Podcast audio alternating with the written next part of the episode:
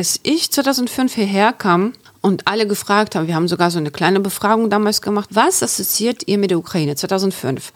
Und die Antworten waren Tschernobyl, mhm. Klitschko, mhm. Prostituierte. Als ich hierher kam, sagte der Freund von meinem damaligen Freund, der Deutsch war, sagte er ihm, hast du dir eine neue Putzfrau aus der Ukraine geholt? Hör auf.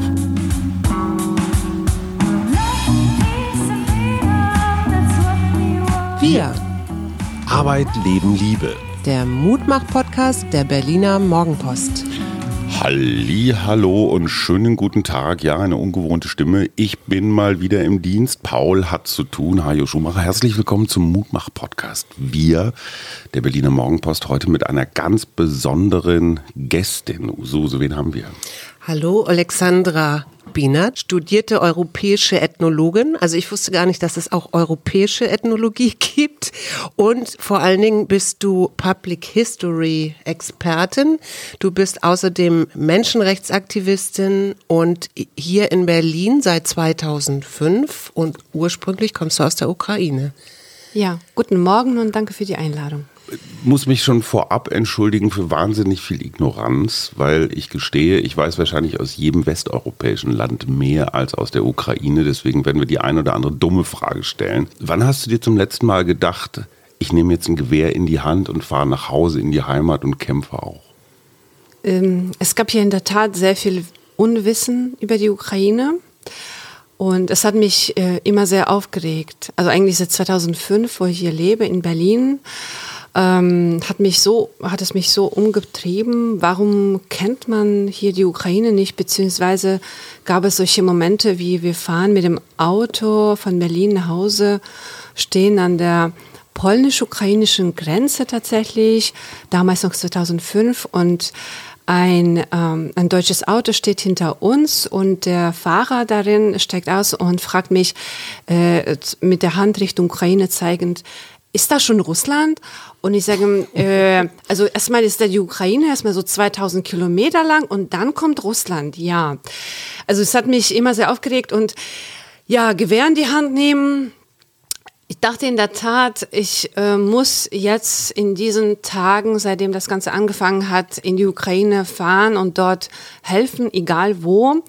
Dann habe ich aber verstanden, gut, ich werde auch hier gebraucht, damit ich vielleicht versuchen könnte, das, was dort passiert, auch zu erklären und mich ja weiterhin zu engagieren. Das ist ja ein Teil auch deiner Arbeit, weil du unter anderem Mitbegründerin der ukrainischen, des ukrainischen Kinoclubs bist, aber auch der Euromaidan-Wache in Berlin. Ne? Das ist ja etwas ganz Entscheidendes, oder?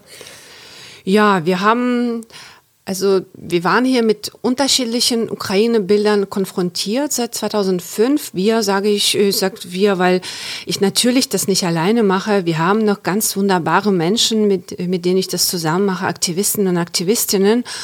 Und äh, unsere Idee war damals gut, wir gehen erstmal über die Kultur, weil keiner kannte hier ukrainische Filme, keiner ja. kannte hier ukrainische Regisseure. Und meine Idee war ganz simpel, wir zeigen ukrainische Filme, natürlich immer mit der Lizenz, wir sind ja in Deutschland und sonst auch. die Filme haben immer, und darauf habe ich bestanden, Untertitel. Wir haben jetzt keine Filme einfach so irgendwo in einem Café gezeigt für weiß nicht wen. Also meine Zielgruppe war ganz klar, das ist Berliner Publikum, was dann aber auch erweitert wurde, weil die Untertitel Englisch waren. Wir können, wir konnten und können nicht für jeden Film deutsche Untertitel besorgen. Das ist auch Quatsch. Mhm. Mhm. Ähm, wir haben Gäste eingeladen aus der Ukraine, aber wir haben auch vor allem versucht, Menschen, die hier leben, auch Ukraine-Expertinnen und Experten, die auch selbst aus der Ukraine kommen, jemand, die, der hier, weiß nicht, der aus Kiew kommt und zur Ukraine promoviert, äh, die auch zum Wort kommen zu lassen. Ja. Und das ist uns durchaus gelungen, ist aber natürlich so, dass es auch eine begrenzte Reichweite hat, weil ich habe auch bemerkt, ich habe tatsächlich versucht, in City und Tipp. Äh, das sind die beiden Berliner Stadtzeitschriften, genau. in denen genau. man so Veranstaltungen ankündigt.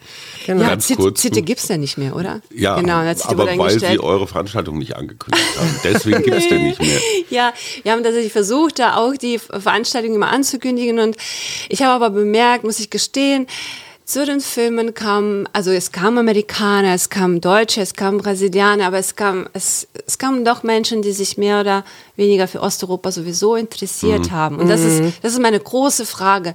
Wie erweitern wir eigentlich unseren Horizont, mhm. unseren Wissenshorizont? Wie schaffen wir es, dass wir mal so ein bisschen über den Tellerrand gucken und schauen, okay, unsere nächsten Nachbarn hier in Europa, die kennen wir noch gar nicht. Ja. Habt, habt ihr Diener des Volkes gezeigt? In mehreren Staffeln? Diener des Volkes haben wir nicht gezeigt, Die weil Serie wir, ja. mit Herrn Zelensky, ja. Ich muss sagen, Diener des Volkes haben wir nicht gezeigt, okay. weil, äh, also, naja, ich, ich begrenze mal meine Aussage darin, wir zeigen qualitative Dokumentar- und Spielfilme, die auf äh, internationalen Filmfestivals laufen, die einen gewissen ja, Siegel dafür geben, okay, gut, die Qualität stimmt schon, beziehungsweise wir gucken es uns auch vorher an und wir besprechen das im Team und irgendwie gab es im Team dafür keine Einigung. Verstehe. Was ist das größte Missverständnis jetzt von uns Deutschen, Berlinern oder so über die Ukraine? Das größte Missverständnis kommt dadurch, dass man denkt, gut, das ist irgendwie ein Volk. Ich denke, es kommt dadurch, dass hier russische ja, ich sage auch ganz deutlich, Propaganda, mhm. russische Wissensverbreitung viel Platz einnimmt. Das mhm. beginnt ja schon damit, dass wir in der Friedrichstraße einfach ein mhm. russisches Zentrum, ein russisches ja. Haus für Kultur und Wissenschaft haben. Putin hat ja auch dieses Narrativ mit Brüdervölkern, mhm. was einfach nicht stimmt und äh, wir müssen viel mehr über die Ukraine erfahren. Ich kann das gerne mehr ausführen. Mhm. Also nochmal, die Ukraine ist ein eigenes eigenständiges Land mit einer eigenen. Entschuldige bitte, das mit muss einer man eigenständigen Ethnie. Seit zwei, naja, das mit den Ethnien ist weiß, immer so eine Sache. Ich, ich weiß, ich weiß, ich sage das auch ganz provozierend, weil wir haben 1922 die Gründung der UdSSR gehabt, äh, wo die Ukraine pro-russisch war unter, und sich unter ein russisches Dach mitgesetzt hat. Ja, dazu, dazu möchte ich ganz kurz Folgendes sagen nehmen wir das erstmal an und ich lade auch alle ein, äh, sich äh, mit äh, guten, prägnanten Büchern über die Geschichte der Ukraine zu informieren. Wir können mit Andreas Kappeler anfangen, wunderbarer mhm. österreichischer Historiker. Ukraine, die Ukraine und die m, Territorien, die heute die Ukraine heißen, sag ich mal, jede Nation ist ein Konstrukt, ne? Mhm. erstmal, ne? Klar. Ist klar, waren viel, viel länger mit Litauen und mit Polen vereint. Mhm. Vereint im Sinne von, es waren unterschiedliche Bestandteile von diesen Ländern und auch daher haben wir eine viel, viel nähere Anbindung an Europa. Mhm. Wir waren auch in der Tat ein Bestandteil von dem russischen Imperium, aber äh, das war auch viel kürzer, ehrlich ja. gesagt. Ein Teil von Deutschland war das auch. Ein Teil von Deutschland war so. das auch. Ja. Und zu 22 möchte ich Folgendes sagen. Ich habe vor kurzem tatsächlich mit meiner Kollegin Olesa Lazarenko eine Karte erstellt von ukrainischen Orten in Berlin. Mhm. Und ich habe auch die Karte für Sie und für euch mitgebracht. Sehr gut. Darf ich nicht vergessen. Mhm. Äh, auf dieser Karte ist Folgendes verzeichnet. Unter anderem ein Ort in Berlin, wo es eine ukrainische Botschaft gab, die hier 1918 eröffnet wurde mhm. und die bis 22 existiert hat und mhm. die im Februar 23 Gewalt tätig durch die deutsche Polizei in Zusammenarbeit mit den Bolschewiken, mit den sowjetischen Bolschewiken aufgelöst wurde. Mhm. Das muss man ganz klar sagen. Ja, klar, es gab Teile der Ukraine, äh, die vielleicht in die Sowjetunion wollten, aber es gab auch ganz klar Teile der Ukraine, die das nicht wollten. Mhm. Aber diese Tradition, ich sag mal, die Achse Berlin-Moskau, das haben wir ja nun bis vor zwei Wochen erlebt. Äh, Klammer auf, ein Altkanzler namens Schröder hält diese Achse heute noch hoch. Vielleicht eine blöde oder nationalistische Frage, aber habt ihr euch als Ukrainer immer so ein bisschen wie die Polen auch so zwischen zwei großen Blöcken gefühlt, als so eine Art, naja, Verschiebemasse, die kann man mal hierhin, mal dahin. Wir haben uns nie als Masse gefühlt, auch nie als Verschiebemasse. Als Spielball der? Nee, ehrlich gesagt nicht. Also das ist ja auch so ein Narrativ, was von außen kommt ja. und was äh, irgendwie hier verbreitet wird. Wir haben unsere eigene Dichter. Wir haben unsere Schriftsteller. Josef Roth. Äh, Josef Roth, genau, das ist äh, also zum Beispiel ja auch äh, so ein interessantes Phänomen. Es, es gab äh, ukrainische, jüdische, andere Schriftsteller, die aus dem heutigen Territorium der Ukraine kommen. Josef Roth kam aus Brody, genau. Mhm. wir haben diese Menschen und wir, wir fühlen, wir haben uns auch nie als Spielball gefühlt, sondern wir haben uns immer versucht, gegen diese Expansion von Imperium zu wehren. Und unsere, unser Hauptunterschied, wenn das jemand hören möchte, vom russischen Imperium ist, dass wir immer naja, äh, mit der Kosakentradition auch, also meine Omi mhm. war, äh, stammt aus der Familie von Kosaken. Wir haben immer versucht, so eine Art von demokratischen Strukturen aufzubauen, wo es riesige, wie es hieß damals Vice, so ein riesiges, wie so ein, ähm, ja, wir kennen das auch aus Griechenland, äh, durch diese ja, Versammlungen, runde Tische, mhm. wo es mhm. ganz, ganz viele Menschen zusammenkommen und versuchen, es zu entscheiden. Mhm. Natürlich entsteht dadurch ein Chaos. Mhm. Der Unterschied zu Russland besteht darin, dass dort immer einen Zar gab. Immer. Mhm. Und da sind sie auch gewohnt. Also ich will jetzt über Russland in der Tat jetzt nicht, nicht sprechen, weil wir jetzt über die Ukraine sprechen. Aber das ist unser Hauptunterschied. Und ich möchte das unbedingt hinzufügen. Deswegen hatten wir seit 91, wo wir unabhängig sind, wir sind schon seit 30 Jahren wieder unabhängig, weil es, mhm. wir haben jetzt gelernt, es gab schon Unabhängigkeit Öffentlichkeit. Ja. Wir hatten drei Revolutionen gehabt. Mhm. Einmal, einmal gab es die Revolution noch, äh, also noch ein Jahr davor, 1990, wo ukrainische Studenten in Kiew, äh, das war so die heiße Revolution auf dem Granit, auf dem, auf den Stein, mit dem mhm. Maidan gepflastert ist, mhm. äh, rausgegangen sind und haben Unabhängigkeit gefordert. Die zweite war, wie wir alle wissen, 2004 mhm. und jetzt noch die Revolution auf dem Maidan 2013, 14. Wir dulden keine, keine Fremdherrschaft und wir versuchen ständig dagegen aufzustehen. Und noch ein letztes Wort vielleicht zu dieser Sind wir Masse oder nicht. Das Problem ist, dass wenn eine Diktatur über einen herfällt oder wenn ein Imperium über einen herfällt und nicht so richtig möchte, dass jemand sich ausdruckt, dann erschießt dieses Imperium Dichter und Schriftsteller und Philosophen. Mhm. Und das ist uns auch in den 30er Jahren passiert. Mhm. Ja, so dass wir auch unsere eigene Geschichte wiederentdecken. Und ich muss auch sagen, wir sind stolz darauf. Die letzten politischen Gefangenen, Vassil Stus hieß er, der ukrainische Dichter, der äh, saß noch, weiß nicht, 1986, 87 saß, saß er noch im sowjetischen Gefängnis dafür, und er ist da auch gestorben, dafür, dass er gesagt hat, wir wollen unabhängig sein. Mhm. Ist das auch deine Erklärung, äh, warum wir jetzt ja was erleben, was alle fesselt? Ja, also auch hier in Deutschland fesselt, dass da das ukrainische Volk und das sind, äh, ist egal, Männer, Frauen, alle stehen da und und kämpfen und sagen, wir gehen hier nicht, wir gehen hier nicht weg und wir lassen uns hier nicht okkupieren. Wir stehen hier, wir wollen in, wir wollen für unsere Freiheit stehen, für unsere Werte. Ist das ein ein Teil auch durch diese Erlebnisse, durch diese Geschichte? Die ja. Also die Erklärung ist einfach, als es ein Referendum gab, 91, haben, ich glaube, fast 90 Prozent der Bevölkerung auf dem heutigen Territorium der Ukraine eingeschlossen der Krim, weil ich Krim immer noch als ukrainisch betrachte ja. und es wird auch ukrainisch bleiben und ich hoffe, es Die ist Krim bald wieder ukrainisch, äh, dafür gestimmt, dass wir äh, unabhängig sind. Und das waren sowohl Menschen in der Ostukraine als auch auf der Krim natürlich braucht eine Nation Zeit und natürlich, wenn man dann, äh, wenn man dann guckt, wir waren unter, okay, sage ich jetzt unter der Fremdherrschaft, wir waren ein Teil des Imperiums. Natürlich, ich habe jetzt auch versucht zu erklären, Dichter sind nicht da oder Schriftsteller sind nicht da. Man versucht alles zusammen aufzubauen, aber was dann 2013, 14 passiert ist, war tatsächlich eine Wiedergeburt der Nation nun auch als politische Nation, wo wir mhm. auch ganz klar gesagt haben, alle gehören dazu. Mhm. Juden gehören dazu, Krimtataren gehören dazu und Russen gehören dazu, Ukrainer gehören dazu, die in der Ukraine leben. Und wir wollen auch als ein Volk einfach mh, mm, es ausbauen. Und was da passiert ist, die Zivilgesellschaft seitdem hat, hat, ist unglaublich gewachsen. Ich erlebe auch wahnsinns, wahnsinnige einfach Initiativen. Und deswegen natürlich kämpfen wir zurzeit, weil, nee, wir, wir wollen nicht schon wieder jetzt ein Imperium über uns. Also wir, ähm, wir wissen, dass wir für demokratische Werte und Freiheiten stehen und wir werden das auch verteidigen und wir werden das auch haben. Das sage ich ganz klar. Du wirst ja öfter mit Deutschen in letzter Zeit konfrontiert werden. Endlich kannst du mal Ukraine erklären. Leider äh, wegen dieses unfassbar bescheuerten Anlasses. Ich muss da mal so eine deutsche Frage stellen, weil wir kommen aus zwei Jahren Pandemie. Wir haben alle Netflix durchgeguckt, Amazon Prime durchgeguckt und auf eine ganz gespenstische Art und Weise schließt dieser Krieg an unser Panikbedürfnis, an unsere emotionale Aufgewühltheit so ganz komisch an.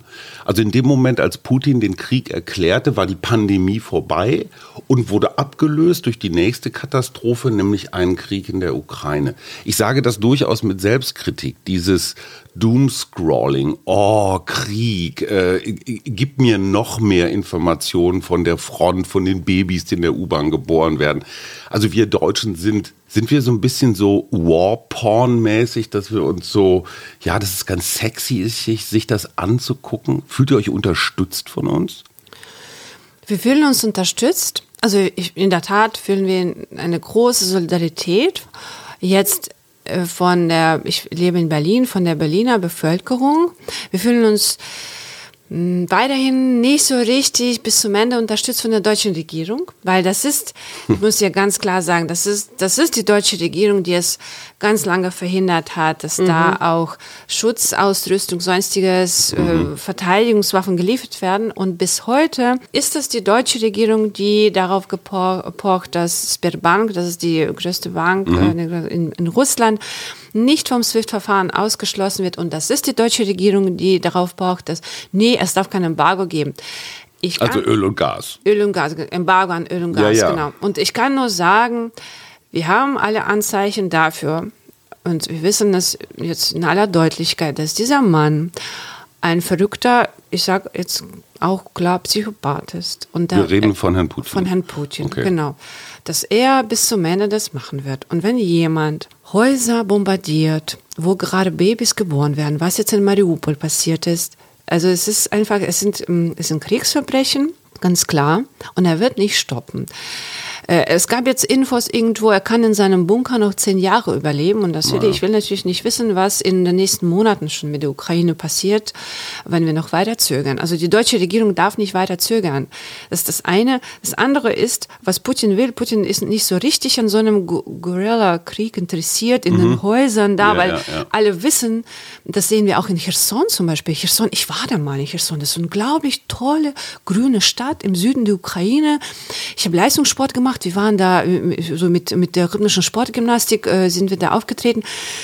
Die ist jetzt okkupiert von der russischen Armee. Und was Menschen in Cherson machen, die gehen mit ukrainischen Flaggen raus auf den Platz und sagen, nee Leute, also das ist hier Ukraine, wir brauchen euch gar nicht. Mhm. Ihr seid jetzt keine Befreier sozusagen, geht weg. Und das ist natürlich total gefährlich, stellt euch vor. Klar. Also eine Macht okkupiert, also eine eine Imperium, ich weiß nicht, ich sage auch über Russland, das ist natürlich so ein postimperiales Gebilde mit imperialischen Ansichten, okkupiert ein Land und Menschen und da stehen Panzer, russische Panzer stehen in der Stadt und Menschen gehen auf die Straße, querlos, ohne nichts mitfahren und sagen, nee, wir wollen das nicht. Also ja, mhm. wir fühlen uns sehr unterstützt. Wir können das gerne auch nochmal auf Berlin angehen, weil ich mich mit Berlin ein bisschen jetzt beschäftige. Aber die deutsche Regierung muss noch mehr machen und vor allem es muss, unser Himmel muss geschlossen werden. Äh, mhm. Es ist Interesse von, von Putin, uns mit Raketen weiterhin zu besch mhm. beschissen. Und es muss, es muss alles Mögliche dafür gemacht werden, dass diese Raketenabwehr funktioniert, egal von NATO oder von sonst wer. Also das ist einfach, es geht um zivile Leben. So, und jetzt sagte ein Präsident Zelensky, es war, als habe man gegen eine Wand gesprochen, Entschuldigung, nicht Zelensky, sondern euer Botschafter Andriy Melnik, der ein begnadeter Undiplomat ist. er sagt es mir, scheißegal, wie mein Ruf in Deutschland ist. Okay, du machst gerade einen Gesichtsausdruck, der ist so mittelbegeistert, würde ich mal sagen. Also der Botschafter hat gesagt, äh, Zelensky hatte das Gefühl, als er mit Scholz geredet hat, er habe gegen eine Wand gesprochen, er hätte fast aufgelegt.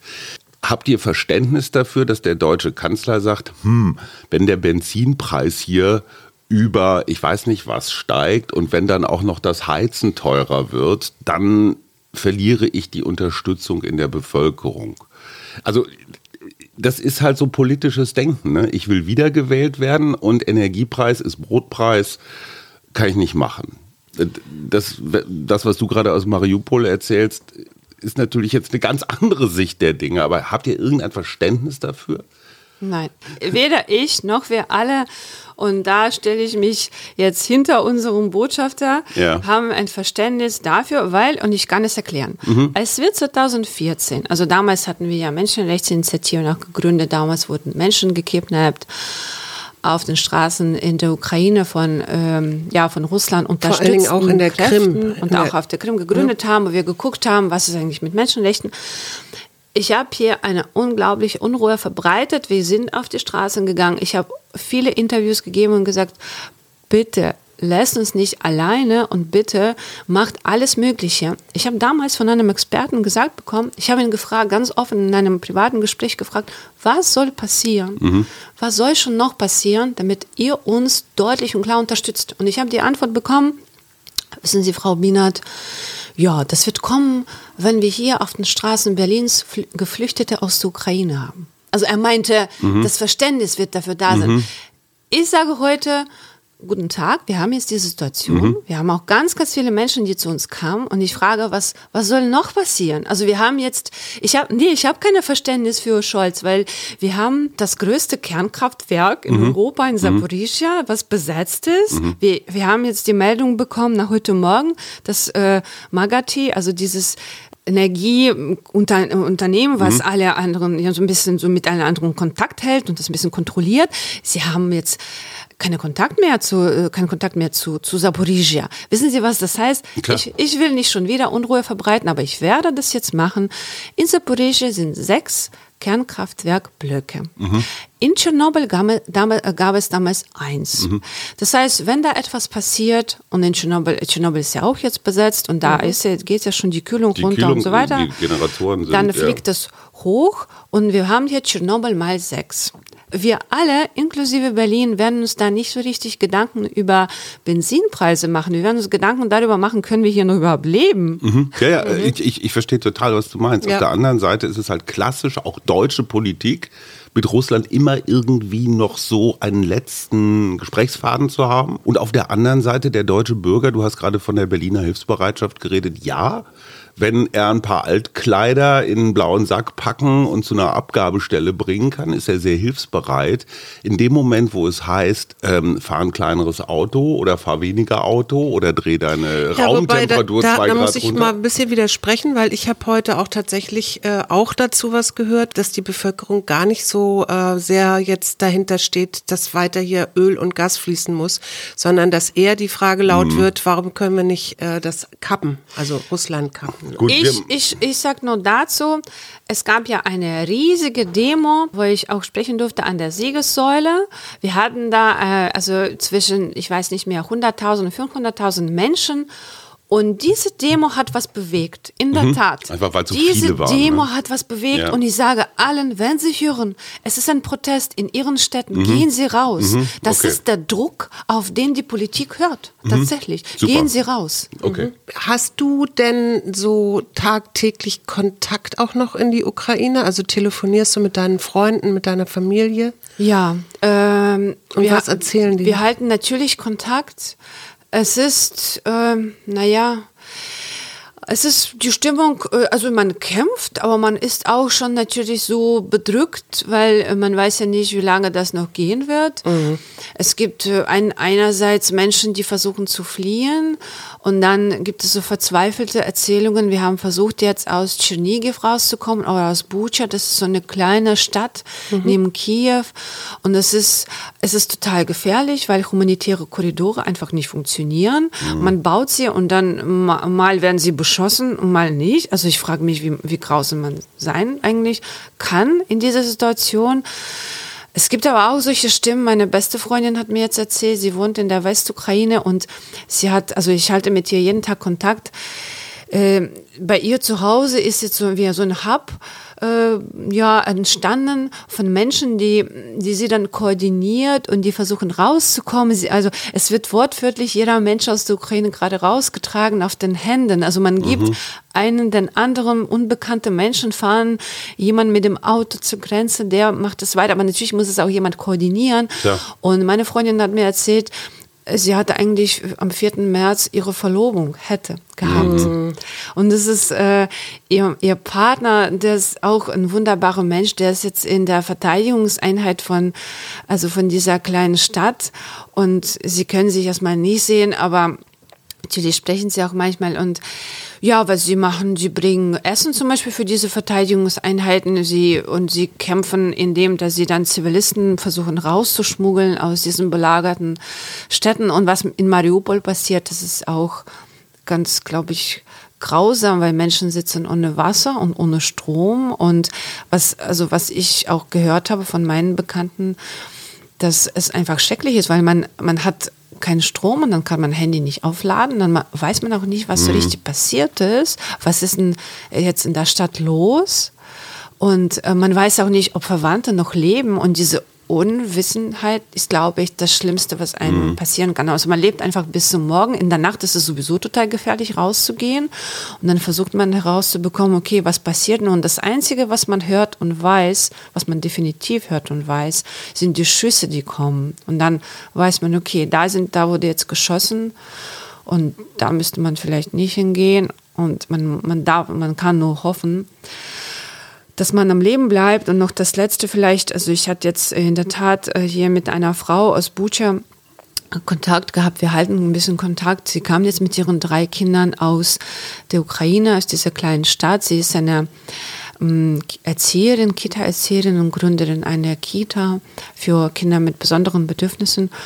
Und wir haben jetzt für ihren Sohn ein bisschen Kleidung gesammelt, weil also er hat so bestimmte Größen äh, und bei mir sind zu Hause jetzt einfach zwei Tüten mit noch nicht abgegebener Kleidung, weil ich, als ich sie gestern angerufen habe und gesagt habe, hey, wir haben jetzt diese Größe gefunden, sagte sie mir, weißt du, es tut mir leid, ich kann gerade das nicht mehr machen, weil ich weiß nicht, ob mein Lieblingsmensch in Bucha noch lebt oder nicht. Es gibt Anzeichen dafür, dass er tot ist. Hm. Ja. Die Leute sind nicht kriegserfahren, ne? Also es ist nicht so, dass die ja. damit groß geworden sind, oder? Ja, die sind nicht kriegserfahren und gleichzeitig haben wir jetzt in der Ukraine also die Situation, wo jede Generation einen Krieg erlebt hat. Mhm. Für uns, unsere Bilder, unsere Fernsehbilder ähm, oder wenn wir an den Hauptbahnhof fahren, sind im Moment vornehmlich, dass Frauen mit Kindern kommen, ne? dass Frauen mit Kindern geflüchtet sind. Und gleichzeitig weiß ich aber auch, dass es ja eine große Anzahl von Frauen gibt, die dort vor Ort sind, die als Soldatinnen kämpfen.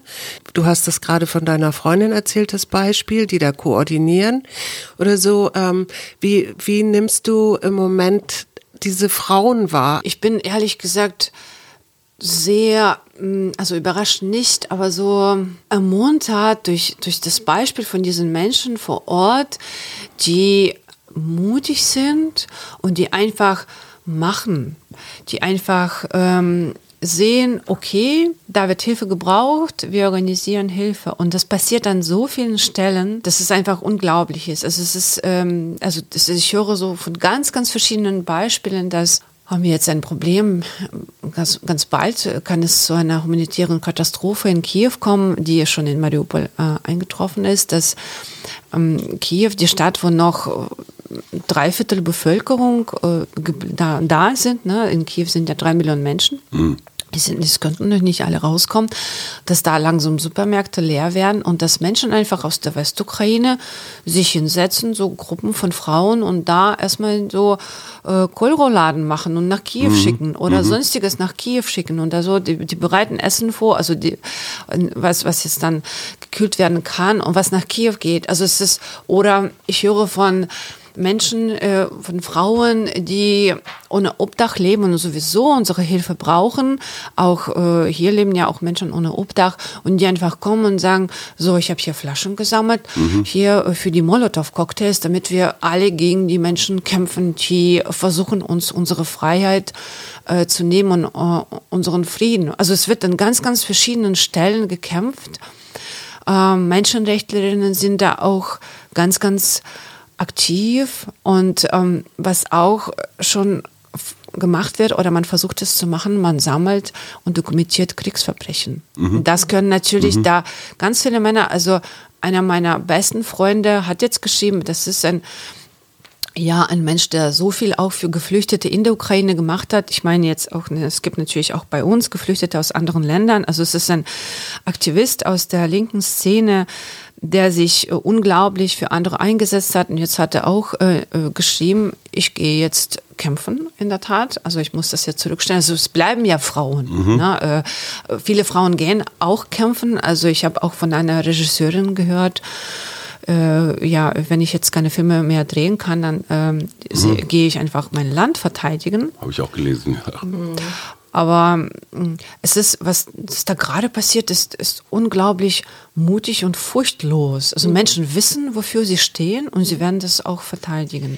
Kann man ukrainische Frauen mit deutschen Frauen vergleichen? Also ich frage das, weil ähm, ich habe ein paar polnische Freundinnen so und die nehme ich als sehr stark wahr, als ähm, und auch, weil sie eben teilweise auch in Männerberufen sind, was völlig okay ist, also was völlig normal ist.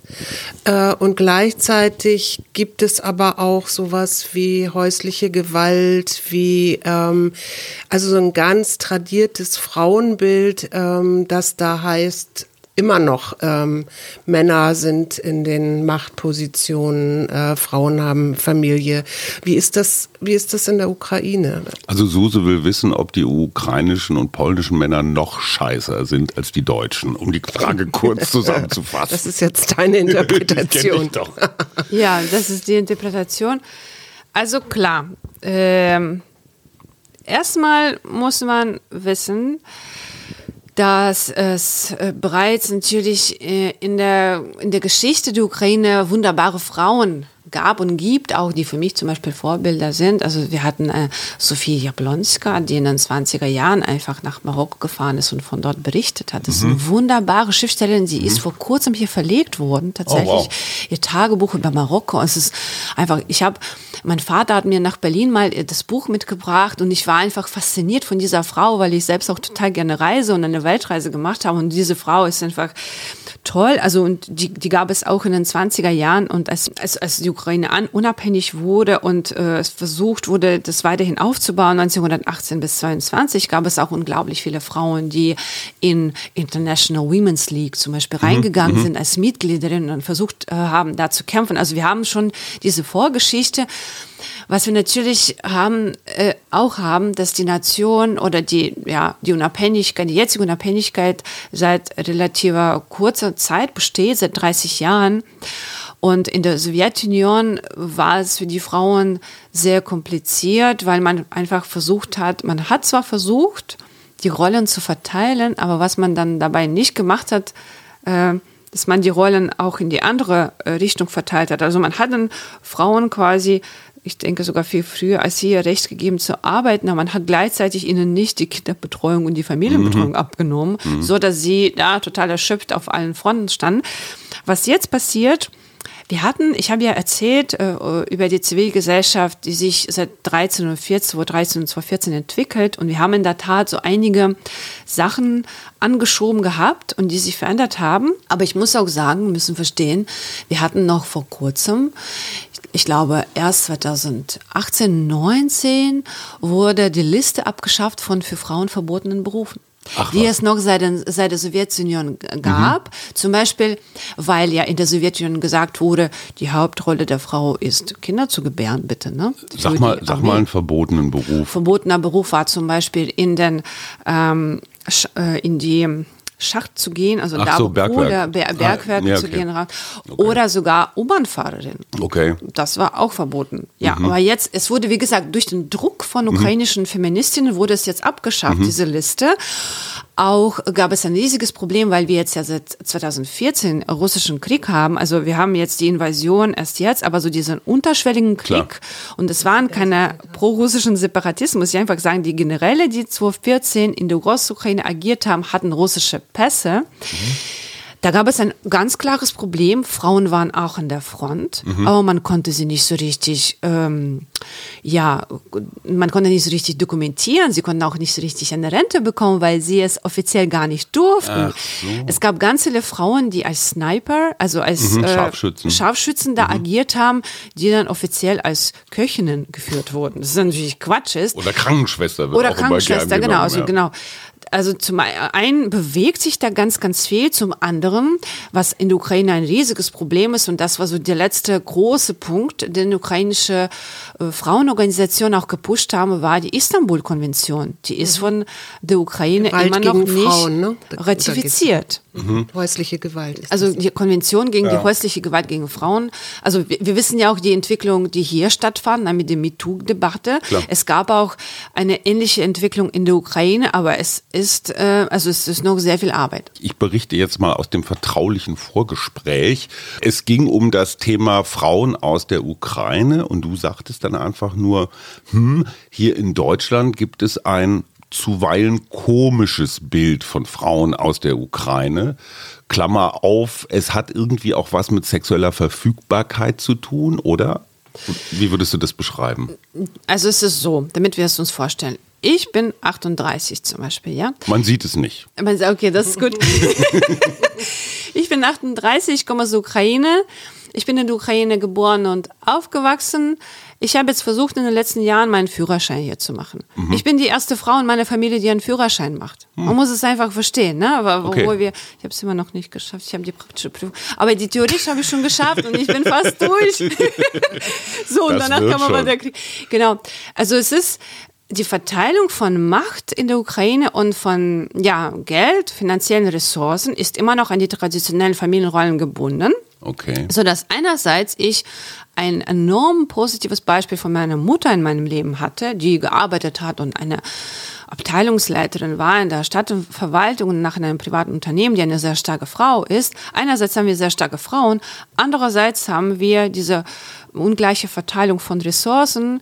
Klar, also wenn eine Frau nicht mal ein Auto fahren kann äh, mhm. äh, und nicht mal ein Auto sich leisten kann, in welcher Situation ist sie? So. Sie ist und gefangen. Sie ist gefangen, genau. Und jetzt kommen wir zurück zu Deutschland. Es, es gibt ja ein bestimmtes Bild von Frauen, weil man eben äh, diese Bilder in den Medien hat, dass Frauen wegen finanzieller Unterstützung nach Deutschland kommen. Mhm. Ich sage jetzt, also als, als ich 2005 hierher kam und alle gefragt haben, wir haben sogar so eine kleine Befragung damals gemacht im Brandenburger Tor. Gut, am Brandenburger Tor sind viele Touristen, aber wir haben auch mit vielen mhm. Deutschen gesprochen. Was assoziiert ihr mit der Ukraine 2005? Und die Antworten waren Tschernobyl, mhm. Klitschko, mhm. Prostituierte. Mhm. Ähm, ich habe jetzt so ein bisschen äh, ausgeführt, wie es in der Ukraine mit äh, Rechten ist und mhm. mit mhm. Frauenrechten ist und so weiter. Also klar, wir haben einerseits diese mh, mm, ungleiche Position, wir haben auch Frauen, die hierher kommen. Ähm, andererseits haben wir hier auch eine Verfestigung von Bildern. Und äh, klar, also als äh, ich hierher kam, sagte der, äh, der Freund von meinem damaligen Freund, der Deutsch war, sagte er ihm, hast du dir äh, eine neue Putzfrau aus der Ukraine geholt? Hör auf. Ja. Oh, wow. Und Dieser, seid ihr immer noch gut befreundet? Natürlich nicht. Also, es, also mit, mit meinem Ex-Freund schon. Also die sind in einem guten Kontakt. Aber mhm. dieser Mensch, der Jura studiert hat, das mhm. ist ein guter Freund, der heute wahrscheinlich als Rechtsanwalt arbeitet. Ich hoffe, dass sein Bild sich mittlerweile geändert hat ähm, ja, hat ihm an, ganz klar in meiner Anwesenheit äh, so einen Scherz äh, gesagt, was natürlich mit äh, Fremdenfeindlichkeit zu tun hat, mit Antislawismus zu tun hat, aber auch mit Frauenfeindlichkeit. Mhm. Eigentlich mit allem, ne? Jetzt würde ich gerne noch einen kleinen Sprung machen äh, zu deinem Präsident zu Zelensky. Wie wird der eigentlich wahrgenommen? Ne? Weil es gibt ja im, im Westen immer so diesen Spruch, naja, der war ja irgendwie Komiker und der war Schauspieler und dann hat er diese Serie gemacht, dann wurde er populär, dann gibt es diesen Oligarchen im Hintergrund, der ihn irgendwie mit unterstützt hat. Wie, wie nimmst du den wahr? Wir waren alle sehr skeptisch also ich bin ja eigentlich, ich komme ja aus der Menschenrechtsbewegung, aus der Menschenrechtsszene. Und natürlich, wir beobachten, was mit Menschenrechten seitdem Zelensky da war passiert ist. Es war keine gute Entwicklung. Wir wollten alle eigentlich, dass Poroschenko es weitermacht. Er wurde nun gewählt. es gab, es gab viele Fragen an ihn und seine Umgebung. Was jetzt aber mit dem Kriegsanfang oder mit der Invasion, sage ich mal, weil der Krieg ja schon seit 2014 läuft, passiert, ich muss sagen, man wächst mit seinen Aufgaben. Und ich glaube, das mhm. ist jetzt Zelensky auch passiert. Er ist jetzt. Wo, wobei irgendjemand sagt, eigentlich spielt er seine Rolle nur weiter. Ja, ja also aber mit dem Unterschied, ja, dass es jetzt in der Realität kann die Rolle stattfindet. Spielen, aber man muss auch viel Mut haben, um mhm. in Kiew in der heutigen Zeit zu bleiben. Ja. Und er ist in Kiew geblieben. Das ist für uns alle enorm wichtig, weil für Klar. wen würden wir uns jetzt hier alle kämpfen, wenn ja. wir keinen Präsidenten haben? Er ist da, er, er kommuniziert, er zeigt mit seinem Beispiel, wofür wir stehen. Und ich muss gestehen, vor vor, also ja, vor, vor, vor acht oder zehn Tagen habe ich Zelensky auf Instagram abonniert. Ja, ich okay. auch, ich habe ihn auch. Naja gut, also ja, er kann... Ich stehe, ich stehe hinter meinem Präsidenten. Es, ja. ist, es ist gut und er soll es weitermachen und wir werden es schaffen. Und er ist natürlich auch ein echtes, man muss mal sagen, Social Media Talent, ja, was man von Putin jetzt nicht so sagen kann. Also er ist halt die, er, er bedient die Popstar-Maschine natürlich auch richtig professionell. Ich brauche von dir nochmal Lebenshilfe oder Einordnungsberatung. Wir machen jetzt gerade die bunte Fragerunde, ja. oder? Olaf Scholz hat das relativ gut geframed, gleich von Anfang an. Das ist Putins Krieg. Und das ist so ein bisschen die Erzählung, die es auch hier in Deutschland gibt. So Putin ist der Böse, aber das russische Volk ist eigentlich ganz okay. Also wir müssen auch hier in Berlin aufpassen, dass es keine Aggressivität gegen hier lebende Russen gibt und so. Alles in Ordnung. Aber teilst du diese diese Trennung in, das ist nur Putins Krieg, weil ich meine, hey, es gibt auch jede Menge Menschen, die mit in diesen Krieg ziehen. Also auch für Putin. Es ist natürlich schon ein Teil Russland, der euch okkupiert und nicht nur Putin. Also ich teile es nicht. Ich teile dieses Framing nicht. Ich muss sagen, diesen Krieg gäbe es nicht, wenn mhm. ganz viele Menschen in Russland diesen Krieg nicht unterstützen würden. Zum Beispiel. Es gibt einfach, also man sagt, man spricht von ungefähr 70 Prozent äh, von Menschen in Russland, die den Krieg unterstützen. Mhm. Und also hey, sorry, es tut mir leid. Ähm, nicht Putin äh, erschießt gerade jemanden in Mariupol mhm, und nicht so. Putin äh, äh, geht auf die, ich weiß nicht, wie viele das waren, ein paar hundert äh, russische Schriftsteller los, die gesagt haben, hey, hört auf mit dem Krieg. Mhm. Die wurden ja fast zunichte gemacht. Ja, ja. Es ist nicht Putin. Und ich muss auch hier ganz deutlich sagen, ein Teil meiner Familie lebt in Russland. Mhm. Die Hälfte eigentlich. Die sind ja mhm. Ukrainer. Sind in der Ukraine geboren, kommen auch aus meiner Heimatstadt, äh, aus Tschernowitz, beziehungsweise sind woanders geboren, aber sind dort aufgewachsen und sind dann irgendwann nach Russland gegangen, aus verschiedenen Gründen, eigentlich äh, wegen der Gesundheit. Und ähm, sie haben bis heute nicht gefragt, wie geht es eigentlich deiner Mutter und wie geht es deinem Vater. Und sie haben auch mich mhm. nicht gefragt, wie es mir geht. Und sie können mir, äh, nicht sie, sondern die Familie kann mir nicht erzählen, dass sie nichts wissen. Klar. Weil man kann schon, äh, auch wenn, wenn Echo Moskwi, wenn dieses oppositionelle Radio geschlossen mhm. wurde oder sonstige, man kann schon, äh, man kann es sich schon zusammenreimen. Und Nein, man, man darf ja keinen Fehler machen uns jetzt hier zu gemeinsamen russisch-ukrainischen Versöhnungsprojekten aufrufen. Also mhm. bitte nicht, es mhm. ist noch zu früh.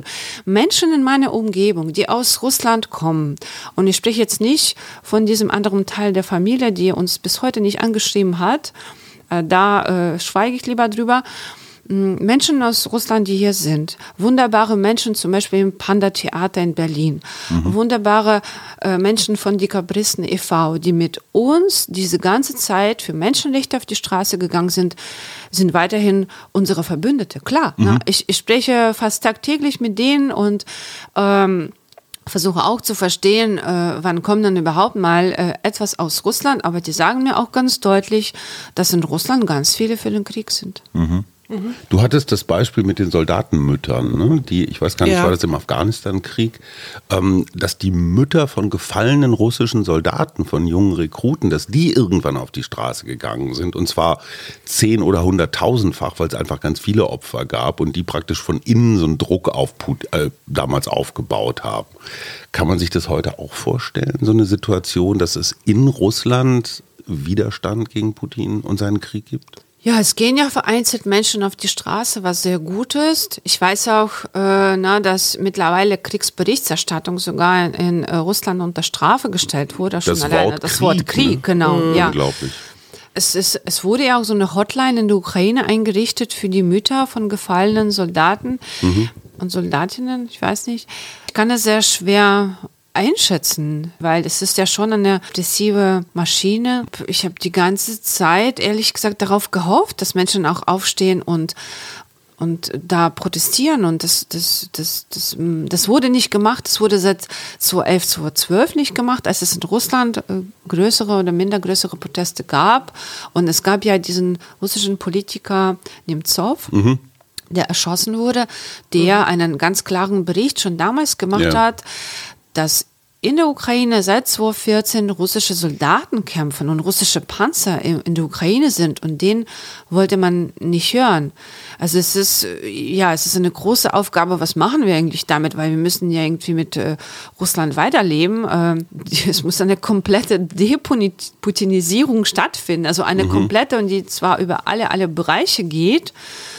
Ähm, aber ich werde mich erstmal um mein Land kümmern. Ich werde Klar. mich erstmal darum kümmern, dass da die Zivilgesellschaft weiterhin unterstützt wird. Und was ich immer hier die ganzen Jahre gesagt habe, und ich kann nur dazu aufrufen, wenn jemand hier russische Zivilgesellschaft unterstützen möchte, machen Sie das mit mhm. der Zivilgesellschaft, mit den Menschen, die für LGBT-Rechte einstehen oder für sonstige Rechte. Aber seien Sie bitte keine, jetzt nicht mehr, ne, aber damals verstehe der russischen Politik, es gibt keine Einkreisung von NATO. Das ist Quatsch. Mhm. Und es gibt überhaupt keine Einkreisung. Anweisung. Es gibt einfach verrückte Menschen, die in der russischen Regierung sitzen und die diesen, diesen Blödsinn ver verbreiten. Und ja. die Ukraine muss auch nicht entnazifiziert werden. Nein, da, aber ne? da ist man ja inzwischen sogar schon zurückgerudert. Es wird ja nicht mehr von Entnazifizierung oder Entmilitarisierung gesprochen. Naja, das, war aber ein, das waren die beiden ja, Argumente, warum das waren die, da Ja, aber da ist inzwischen nichts mehr von zu hören. Was man auch nicht vergessen darf, seit dieser Krim-Besetzung wird da massiv gegen Menschenrechte verstoßen verstoßen. Es werden Menschen verschleppt, es werden Menschen eingezogen in die russische Armee, es werden neue Bewohner dorthin gebracht, sie werden auch psychiatrisch, äh, manche werden auch psychiatrisch behandelt. Also da ist permanent eigentlich weiter Krieg gewesen. Da war Terror und Terror. es war in, in allen Bereichen. Die Krimtataren, die ihre Sprache, ihre Religion, diesen Muslimen nicht leben durften, die ähm, verschleppt wurden, die bei denen permanent Hausdurchsuchungen stattfanden oder die ermordet wurden. Noch, ne? also. Und, ja, das natürlich jetzt, jetzt sowieso und verstärkt. Und dann haben wir ganz klare Fälle von Menschen zum Beispiel, die drogenabhängig waren. Und in Russland ist die Therapie, diese Ersatztherapie nicht erlaubt. Und es war war ein, ein, nicht ein Folter für sie, weil sie, also sie durften nicht ähm, also in die Krankenhäuser. Harter Entzug. Ja, es war ein ja. harter Entzug und diese Menschen sind, ja, haben Selbstmord begangen. Also es ist eine Diktatur, ein Terrorstaat, der da dann über Menschen herfällt. Ich äh, möchte trotzdem gerne noch meine letzte Frage stellen, die ich immer stelle. Nee, ich glaube, davor muss ich noch also, eine okay. andere fragen, ja, weil okay. was, was, worüber wir noch gar nicht geredet haben und was ich auf eine bizarre Art irgendwie auch schön finde. Du bist als quasi Sozialarbeiterin, als Gemeindebezirkskoordinatorin, als, ich sag mal, Kooperationsbeauftragte in Marzahn. Wer nicht in Berlin lebt, denkt immer, huch, ganz schlimm, da stehen ja Hochhäuser, ist gar nicht so schlimm. Aber du arbeitest tatsächlich für den Bezirk, für das Gute, hier in Deutschland. Ja, ich arbeite innerhalb des Bezirks Marzahn-Hellersdorf für eine NGO, für die Zivilgesellschaft, für eine gemeinnützige GmbH, die heißt Kick-In. Und wir haben ein Stadtteilzentrum in Marzahn Nord. Und ich bin da als Stadtteilkoordination hm, tätig und versuche Menschen zu ermuntern, sich für ihr Umfeld einzusetzen, sich dafür einzusetzen, dass jeder äh, Mensch, der dort lebt, ein würdiges Leben hat. Wir haben in Marzahn ganz viele alleinerziehende Mütter und Väter. Also die Hälfte der Familien ist alleinerziehend. Wir haben ganz viele Menschen, die arm sind. Ukrainer die, auch und Ukrainerinnen? Äh, ja, bestimmt. Aber unser Fokus liegt ja auf, mhm. auf ganzer Berliner Bevölkerung. Es ja. leben da auch Menschen aus der Ukraine aus Kasachstan, aus Russland, aus Deutschland, aus Vietnam. Wir haben ganz viele Menschen aus Vietnam, die, deren Situation auch sehr prekär ist. Wir haben Menschen aus Syrien. Ja, wir versuchen uns dafür einzusetzen, dass jeder dort äh, ein tatsächlich ein würdiges Leben hat, was ja gar nicht so einfach ist, weil Menschen am, am Rand von Berlin ganz oft von der Politik vergessen werden, auch wenn wir jetzt alle Anzeichen haben, dass es sich ändert. Und jetzt in dieser Kriegssituation kommen sowieso, da wir so viele Menschen in Marzahn haben, die aus Ukraine oder aus Russland oder aus Kasachstan die, sind, die russischsprachig sind. Es kommen sowieso sehr viele Kriegsgeflüchtete auch dahin.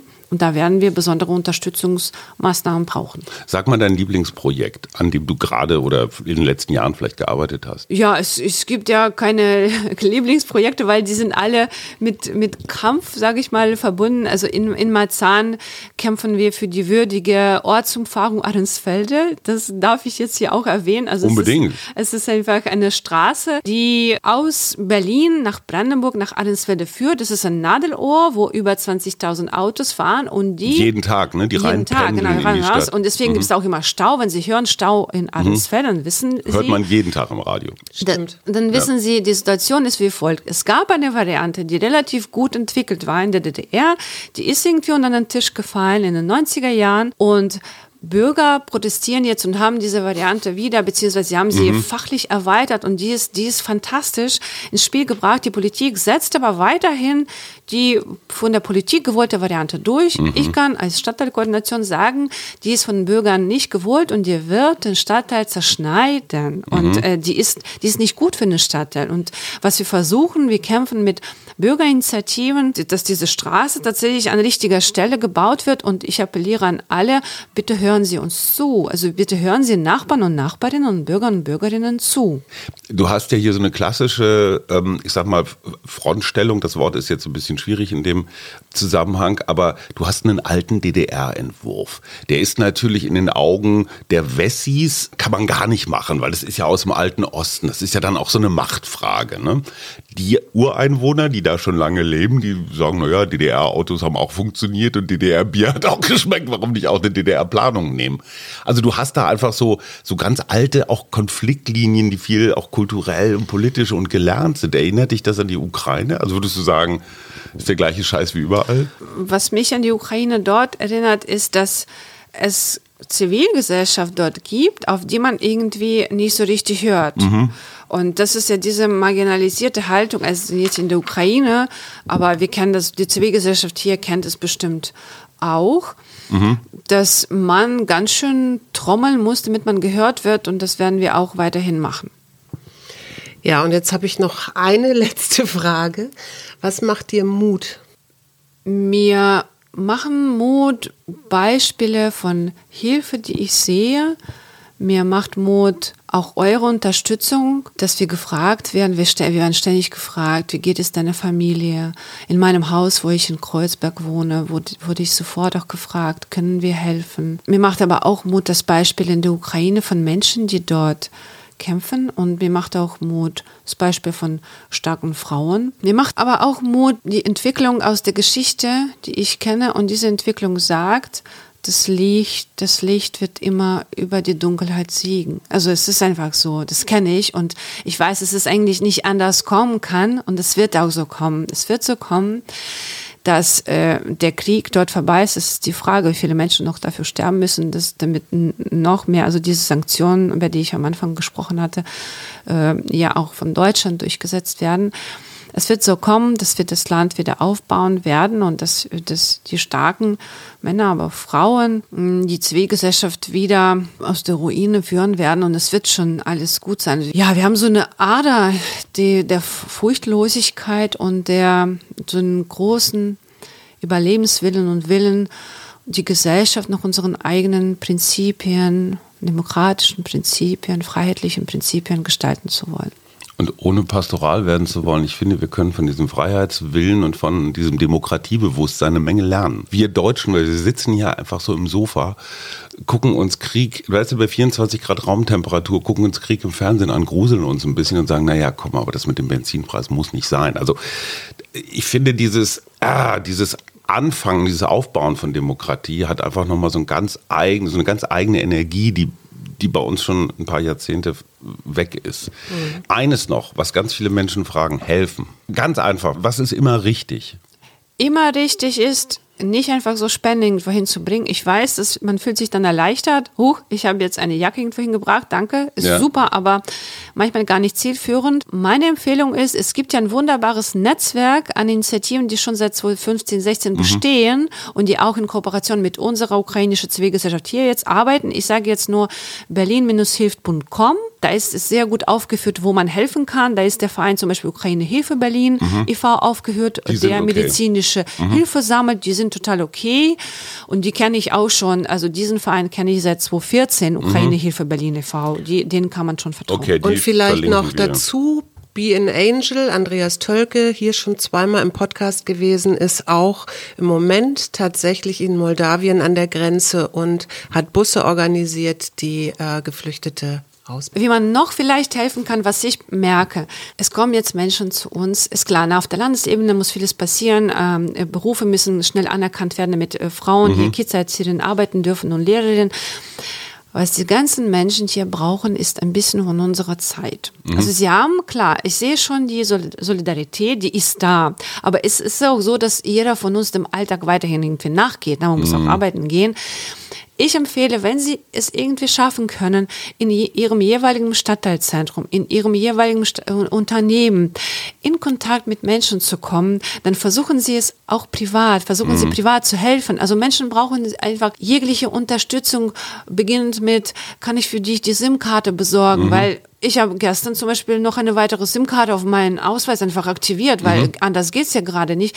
Bis zu, ich zeige dir hier den Stadtteil. Also es ist, es ist enorm wichtig, dass, wenn Sie eine Stunde frei haben, gehen Sie einfach in, den, in das Stadtteilzentrum in der Nähe, sagen Sie, bitte nehmen Sie mich in die Liste der Ehrenamtlichen auf oder versuchen Sie auch mit ukrainischen Initiativen hier in Kontakt zu treten und fragen Sie, gut, gibt es jemanden, den ich gerade so ein bisschen mitbetreuen kann, weil, damit wir alle verstehen, ich habe gestern eine Frau durch die Straßen hier geführt und ich sage ihr, guck mal, hier ist eine Kirche, hier kannst du immer rein. Und die fragt mich gleich, ist da auch ein Luftschutzkeller? Ach komm. Ja, sie hat mich das in der Tat gefragt. Also es sind Menschen, die zu uns gekommen, die sind wunderbar, die sind aber auch traumatisiert und sie brauchen unsere auch mentale Unterstützung. Alexandra Bienert, ganz herzlichen Dank für deinen Ja, Besuch. vielen Dank. Du musst jetzt aber sowas von ab nach Marzahn-Hellersdorf, um dort die Welt zu retten. Wir wünschen dir, es klingt immer so bescheuert, ne, dir alles Gute zu wünschen. Du hast gerade selber gesagt, wie viele Menschen müssen noch sterben, bis bei uns dann endlich mal Frieden herrscht. Was sagt man zum Abschied, was unpeinlich ist? Eigentlich finde ich, hat sie, hatte sie vorhin schon das Schlusswort. Und ich hab's Dass wieder versaut. Komm. Man- Freiheit, man sagt- der man Frieden, sagt- die Wahrheit man sagt- siegen wird am Ende und das Licht. Genau, man sagt zum Schluss Slava Ukraini, Heroyam Slava. Was immer das bedeutet, es klingt super. Unterstützung für die Ukraine. Vielen Dank für die Einladung. Gerne, Alexandra Bienert. Vielen Dank, dass du da warst.